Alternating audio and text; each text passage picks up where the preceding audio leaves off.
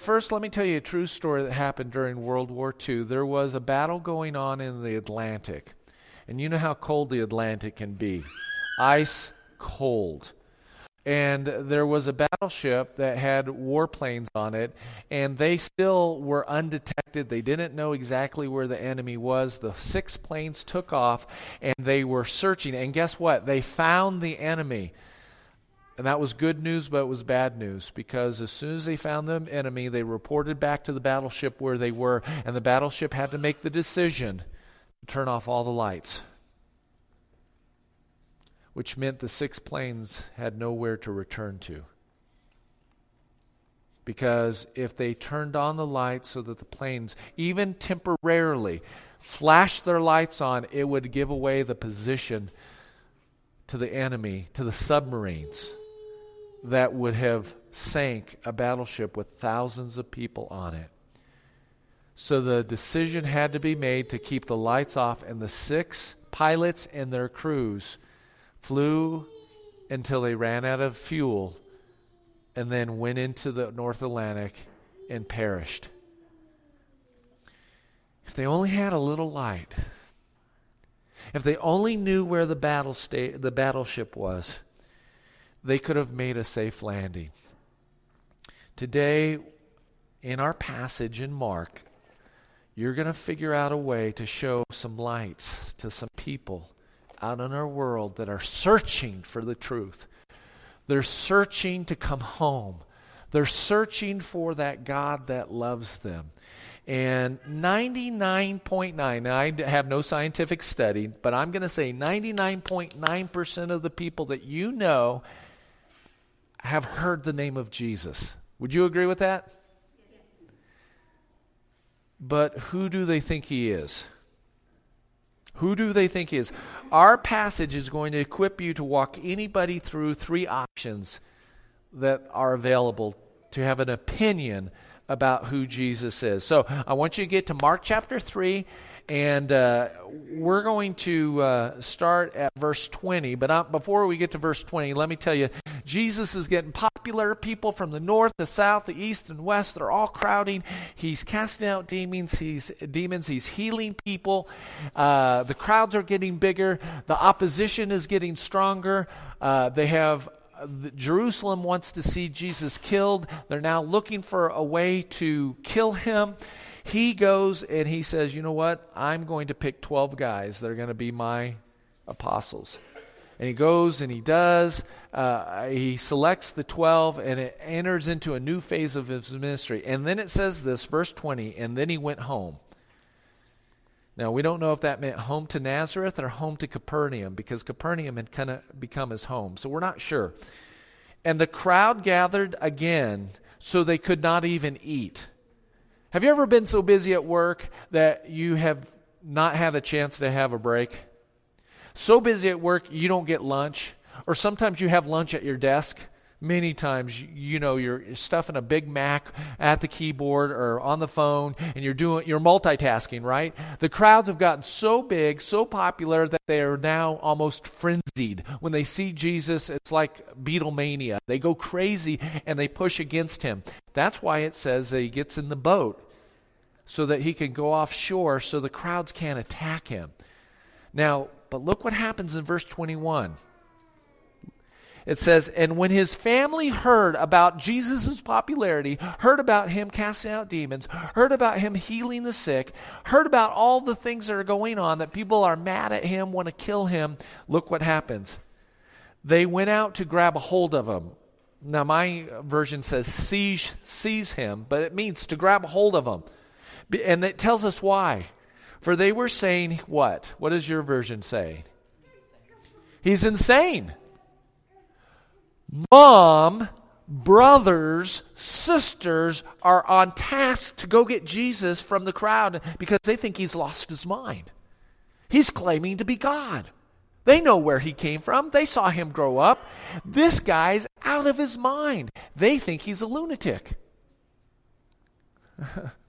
Isn't that crazy? But really, that is option number one. Your first fill in the blank is this Option number one is Jesus is crazy. Jesus is crazy. Huge crowds, fame, east, west, north, south. Is he the Christ? Now, have you ever seen people that are crazy? Scary, aren't they? What do crazy people do? They walk on the street, and if you've been to large cities, you've seen crazy people. They're talking to themselves, they're muttering, they're usually, their hygiene is, is really poor. They usually might even be missing, um, I don't know, some teeth. I mean, because they've let themselves go, right? They don't even know proper hygiene. And they're irrational, they're delusional, they hear voices, they see people. Now, is that Jesus? Is that the historical Jesus that you have seen? You know, Abraham Lincoln said this You can fool some of the people some of the time, but you can't fool all the people what? All of the time. Setting aside the miracles for just a second, let's just say Jesus wasn't able to do any miracles, but if you were to just look at his words, sounds like he had really good clarity on what reality was, not the opposite. He's a man that has a firm grasp of reality. From AD to 2016, millions and millions of people have followed the words of Christ, haven't they? Do millions and millions of people follow an insane person? An irrational person? A delusional person? Just in and of itself, of the sheer magnitude of what Christianity has done in the Western world, and even in the worlds that it's going into, there's proof there that these words are true. His words ring with truth. Would an insane person be able to do that? No. Now, you get to add in the blind see, the lame walk, the dead are raised, demons are cast out.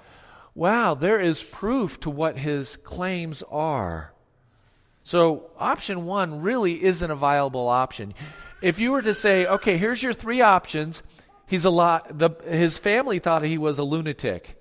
And when you walk through what I just walked you through, you're like, no, Jesus isn't a lunatic. Is there, I don't think you could find anybody out in the world almost. I mean, I'm sure you could find someone. But 99% of the people that you talk to, if you say, Do you think Jesus is a, is a lunatic? They're going to say no. Now, let's go on back to our text, see what other option there is. Verse 22 And the scribes came down from Jerusalem and were saying, he, that is Jesus, is possessed by Beelzebul. Notice that it ends with a L. There's a play on words here. Beelzebul means Lord of the house. Lord of the house. And Jesus is going to give an illustration about a house here in a moment. Now, what the Jews did is they changed the L to a B at the end and called him Beelzebub and it was a play on words because it meant it changed. Just changing the L to a B meant you're Lord of the Flies. That's what Beelzebub means. So when they were making fun of the Canaanite god Beelzebul, Lord of the temple or Lord of the house, the Jews would mockingly call the Canaanite god Beelzebub. Oh, you're Lord of the Flies. That, but so, but they use the proper term. They say he is possessed by the devil. He's possessed by the devil. Now, Jesus said this I am the way, the truth, and the life, and no one comes to the Father except through me. That's quite a statement. That is quite a statement. The scribes, the Pharisees, the crowd, your neighbor, your coworkers, your friends, yourself, you have to deal with that statement. Jesus made a statement, and he said, I am God in the flesh. No one gets to the Father but through me. That's quite an exclusive statement. In fact, if you have your Bibles, you can turn to John, John chapter 10. And Jesus is in an argument with the Pharisees. In John chapter 10, beginning at verse 24, the Jews gathered around him and said, So, how long are you going to keep us in suspense, Jesus? If you are the Christ, tell us plainly. And Jesus answered, I told you, and you do not believe. The works that I do in my Father's name bear witness about me. The proof is in the pudding, Jesus says. Do you know anybody that can do the things that I do? And my sheep hear my voice, and I know them, and they follow me, and I give them eternal life, and they will never perish, and no one will snatch them out of my Father's hand or my hand. And he and then he says, I and the Father, guess what? We're one. So look what happens in verse 31. The Jews picked up stones again to stone him. And Jesus, I think with some sarcasm, says, Okay, you're going to kill me. You want to stone me to death. Why are you going to do it? For why? Because I, I raised the dead? Because I healed a blind man? Because I made the deaf see, the mute talk, cast out demons? Why? And then they say exactly why they want to kill him. Verse 33 It is not for a good work that we're going to stone you, but for blasphemy because you, being a man, make yourself out to be God. Jesus claimed to be God. And they said, You're a liar. You're demon possessed.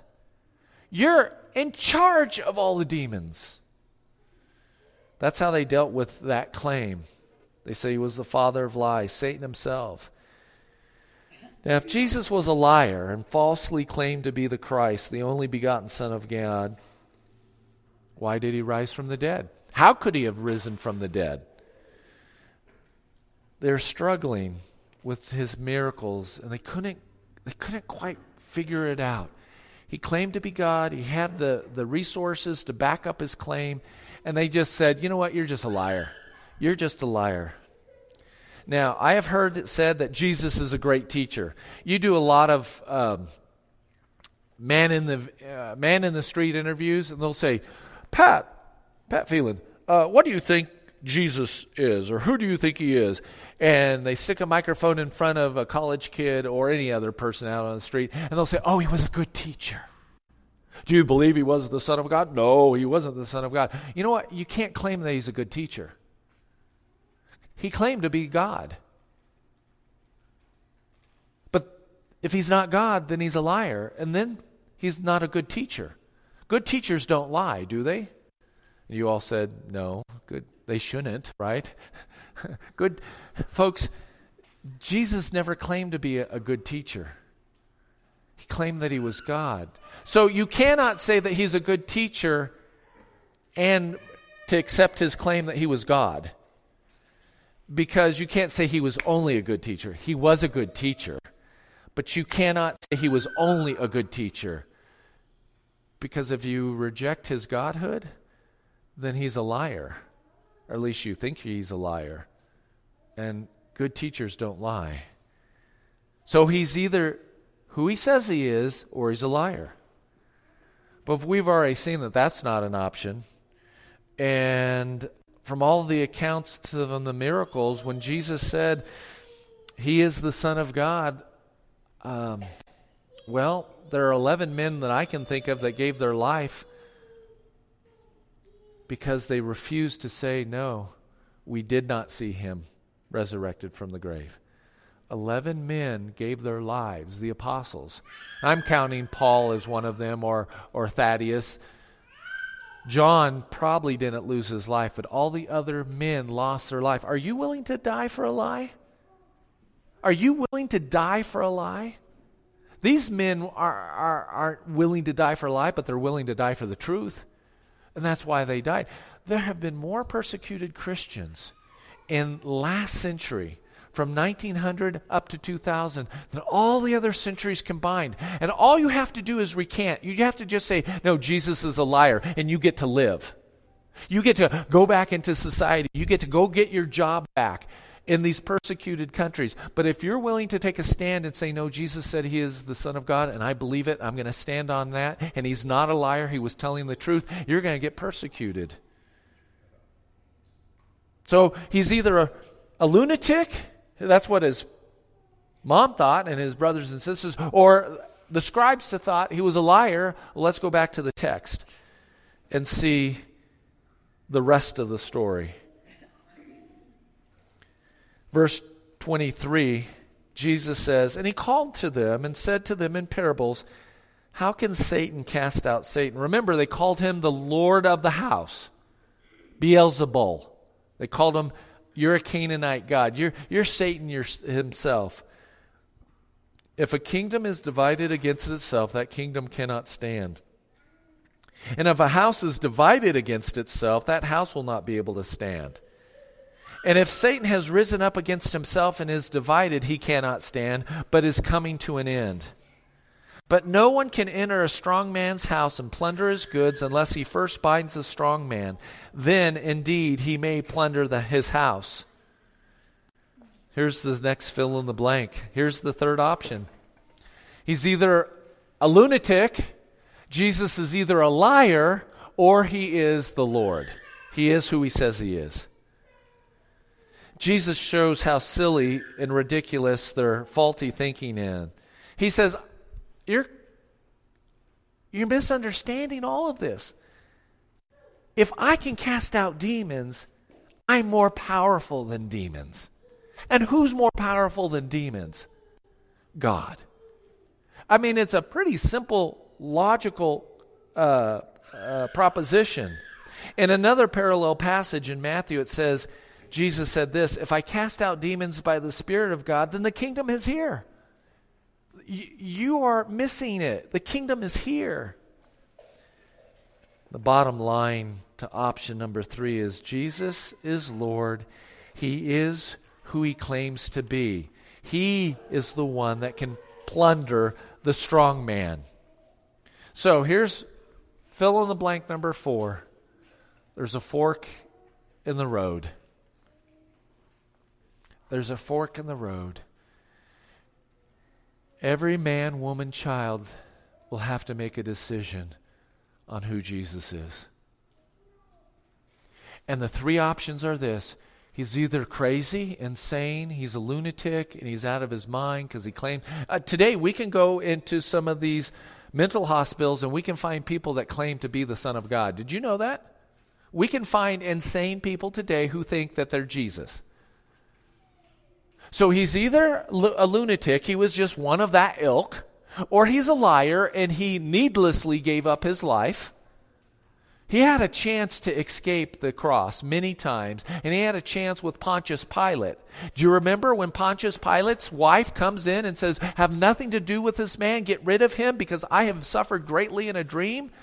He needs to get rid of him. And he says, Jesus, tell me what's going on. And Jesus refused to, to say anything. He just says, My kingdom is not of this world. If it was, my people would fight for me. So you are a king? And Jesus says, Yes, I'm a king. And so we have, uh, he's crazy, he's a liar. So Jesus had the chance to get out of the cross, but he purposely went to the cross.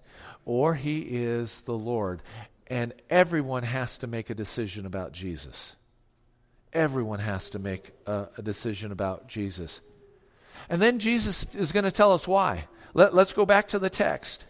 Verse 28 says this Truly I say to you, all sins will be forgiven the children of man, and whatever blasphemies they utter. But whoever blasphemes against the Holy Spirit never has forgiveness, but is guilty of a what? What does your t- text say? An eternal sin. For they were saying, Jesus is possessed by a devil, or Jesus has an unclean spirit. Let's talk about blasphemy for a second.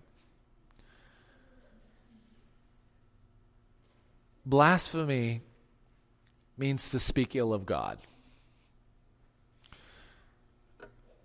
Blasphemy in general. Uh, it's defiant irreverence I think if you were to take most stand up comics today and listen to the routine, they're blaspheming some aspect of God. I really do. I have I have just get little snippets of these more popular from an Andrew Dice Clay to these guys that are just foul mouth and they're just derogatory and just always constantly ripping on, on, on God or Jesus or Christians or any of that. Th- that's what blasphemy is. Now, let's talk about what the unpardonable sin is not. Let's be clear about this. It is not suicide. Some people have been taught that the unpardonable sin is suicide, that if you take your own life, if you murder yourself, that somehow God can't forgive you. The Bible doesn't say that. The Bible says the unpardonable, and we'll get to what the unpardonable sin is. But that has been taught, but it's murder. But Paul, did you know, uh, 1 Timothy, Paul says, I was a blasphemer. Paul was a murderer. He didn't murder himself, but he murdered other people, and yet the murderer found forgiveness. There are people on death row that have received Christ that have been forgiven, and they are going to have eternal life. So, if you're worried about having committed the unpardonable sin, then you haven't committed it. if you're worried about the unpardonable sin, that somehow you accidentally did it, but blasphemy that Jesus is here talking about is the defiant, constant reviling of God and the rejection. Here it is the rejection of Jesus. That's the unpardonable sin. God will forgive any sin except for if you stay in constant rejection of His Son. You have chosen eternity without God. And so, who is Jesus? Is he a liar? Is he a lunatic? Or is he the Lord? You know, here in, in this passage is this roadmap because his, his you, and by the way, do you know his family came around? Do you know the book of James back here? is written by Jesus' half brother, the same brother that said, Oh, he has a demon or he's insane and we need to get him and take him home and put him in a rubber room because he thinks he's God, has come around because he saw his brother resurrected. And he said, I believe. And do you know his brother ends up becoming one of the head honchos in the church of Jerusalem in the first century? And so he had to make a decision, and he made a decision. Blasphemy against the Spirit is something more serious, and it's not just simple unbelief, it's a defiance. After seeing the evidence that is necessary to make a decision about faith. It was seeing the evidence of the Holy Spirit and attributing it to, to Satan that Jesus says, you're, you're about to cross the line. You're about to cross the line, and you will never have a chance to be forgiven. Wow. Boiling it down, blasphemy of the Holy Spirit is decisively and finally rejecting the testimony of the Holy Spirit regarding the person and the work of Jesus. You know, the Spirit came to point us to Jesus. And we can go our whole life and reject Christ, that is the unpardonable sin. We started with a true story about six planes that left an aircraft carrier. And there's no truer story than our neighbors and our coworkers and our family and our friends. And maybe there are some here today that are in a spiritual plane and they're running out of gas and they've got to make a decision about who Jesus is. Now you can take them to this passage and say, you know, people thought he was a lunatic, but he wasn't based on these words. You know what Gandhi said about Jesus? He said, Oh, I like your Jesus. I just don't like his followers because they don't live the words. See, when, when we say Jesus is Lord, that's just not lip service. It, it, it means that He truly is Lord of your life. He's recreating you into the image that He wants you to be. He's changing your thoughts. You're, you're now reading a newspaper and you're having different thoughts than you did five years ago. You're growing in wisdom because the Holy Spirit is there working inside of you. To say that Jesus is Lord and then go live any way you want to, He's not really Lord of your life, is He? And that's why it is so frustrating to find these quasi cultural cardinal Christians that say, Oh, I follow Christ, but they don't follow Christ. Have they, have they committed the unforgivable sin? No. But they're walking away from Him. They're walking away from fellowship. They're walking away from transformation. I'm going to let God do His job, but I want to urge you that when we claim Jesus Christ as Lord of our life, that means that we have to feed our spirit. We have to feed our spirit with this. I can't listen to talk radio. It drives me crazy. I can't watch the news anymore. It drives me crazy because I find that most of the things that are said are against what my Lord is teaching me.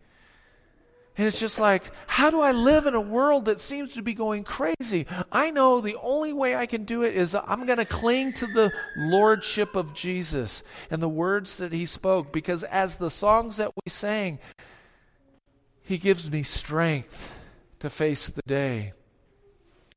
How many of you like history? Have you ever studied World War II?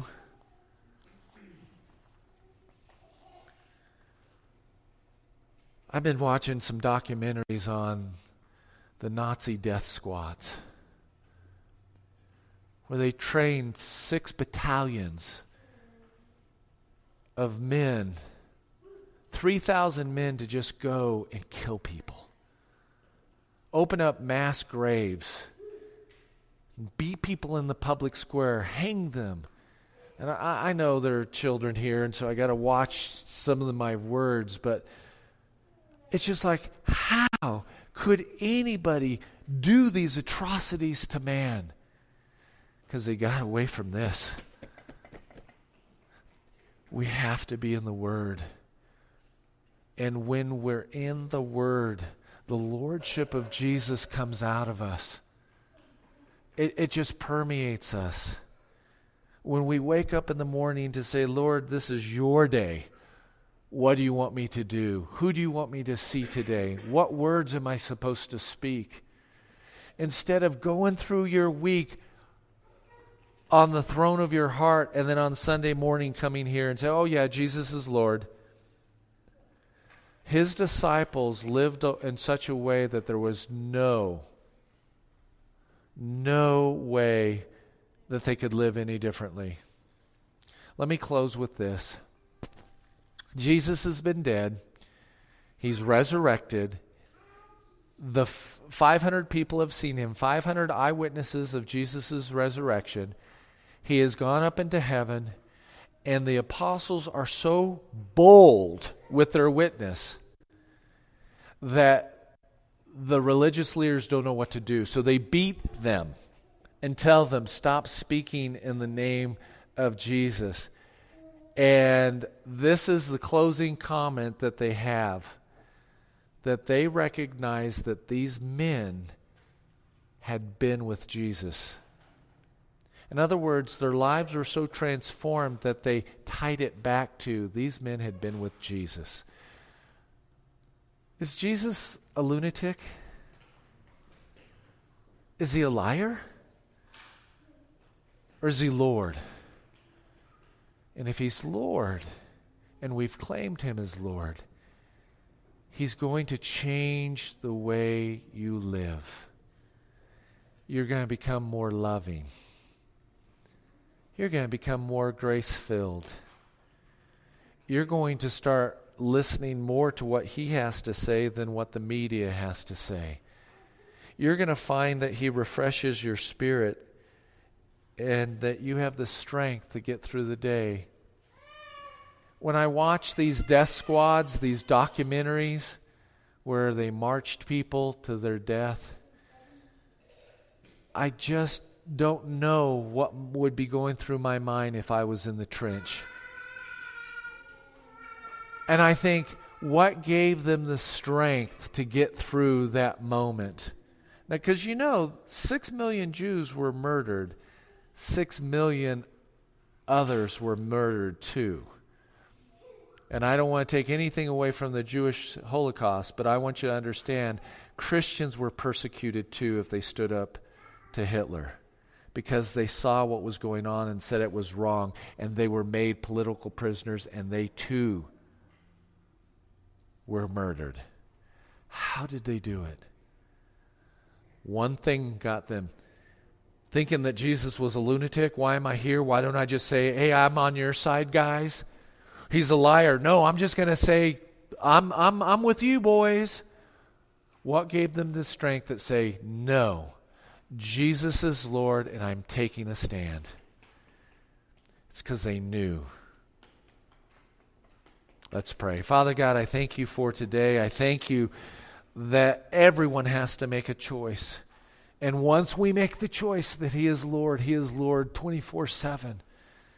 He's Lord of my life. He's Lord of my words. He's Lord of my thoughts. He's Lord of my checkbook. He's Lord of my home.